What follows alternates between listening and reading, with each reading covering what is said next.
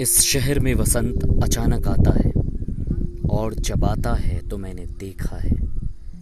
लहरतारा या मड़ुआडी की तरफ़ से उठता है धूल का एक बवंडर और इस महान पुराने शहर की जीभ किरकिराने लगती है। जो है, वो सुबुगाता है और जो नहीं है, वह फेंकने लगता है पचखियाँ आदमी दशाश्वमेध पर जाता है और पाता है। घाट का आखिरी पत्थर कुछ और मुलायम हो गया है। सीढ़ियों पर बैठे बंदरों की आँखों में एक अजीब सी नमी है और एक अजीब सी चमक से भर उठा है भिखारियों के कटोरों का निचाट खालीपन। तुमने कभी देखा है खाली कटोरों में वसंत का उतरना?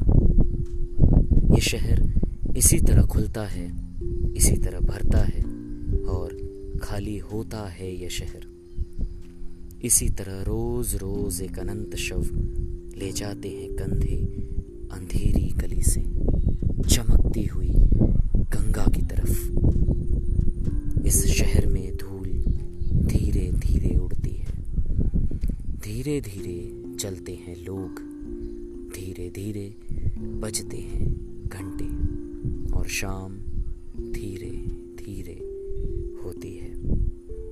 ये धीरे धीरे होना, धीरे धीरे होने की सामूहिक लय दृढ़ता से बांधे है समूचे शहर को। इस तरह कि कुछ भी गिरता नहीं है, कि हिलता नहीं है कुछ भी, कि जो चीज़ जहाँ थी वहीं पर रखी है, कि वहीं गंगा है। कि वहीं पर बंधी है नाव, कि वहीं पर रखी है तुलसीदास की खड़ाऊ सैकड़ों बरस से। कभी सही साँझ, बिना किसी सूचना के घुस जाओ इस शहर में। कभी आरती के आलोक में इसे अचानक देखो। अद्भुत है इसकी बनावट। ये आधा जल में है, आधा मंत्र में, आधा फूल में है। आधा शव में, आधा नींद में है, आधा शंख में। अगर ध्यान से देखो तो ये आधा है और आधा नहीं भी है।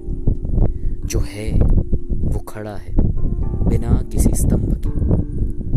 जो नहीं है, उसे थामे हैं, राख के और रोशनी के ऊँचे ऊँचे स्तंभ, आग के स्तंभ और पानी के स्तंभ। धुएँ के, खुशबू के, आदमी के उठे हुए हाथों के स्तंभ। किसी अलक्षित सूर्य को देता हुआ अर्घ्य, शताब्दियों से इसी तरह गंगा के जल में अपनी एक टांग पर खड़ा है ये शहर। अपनी दूसरी टांग से बिल्कुल बेखबर।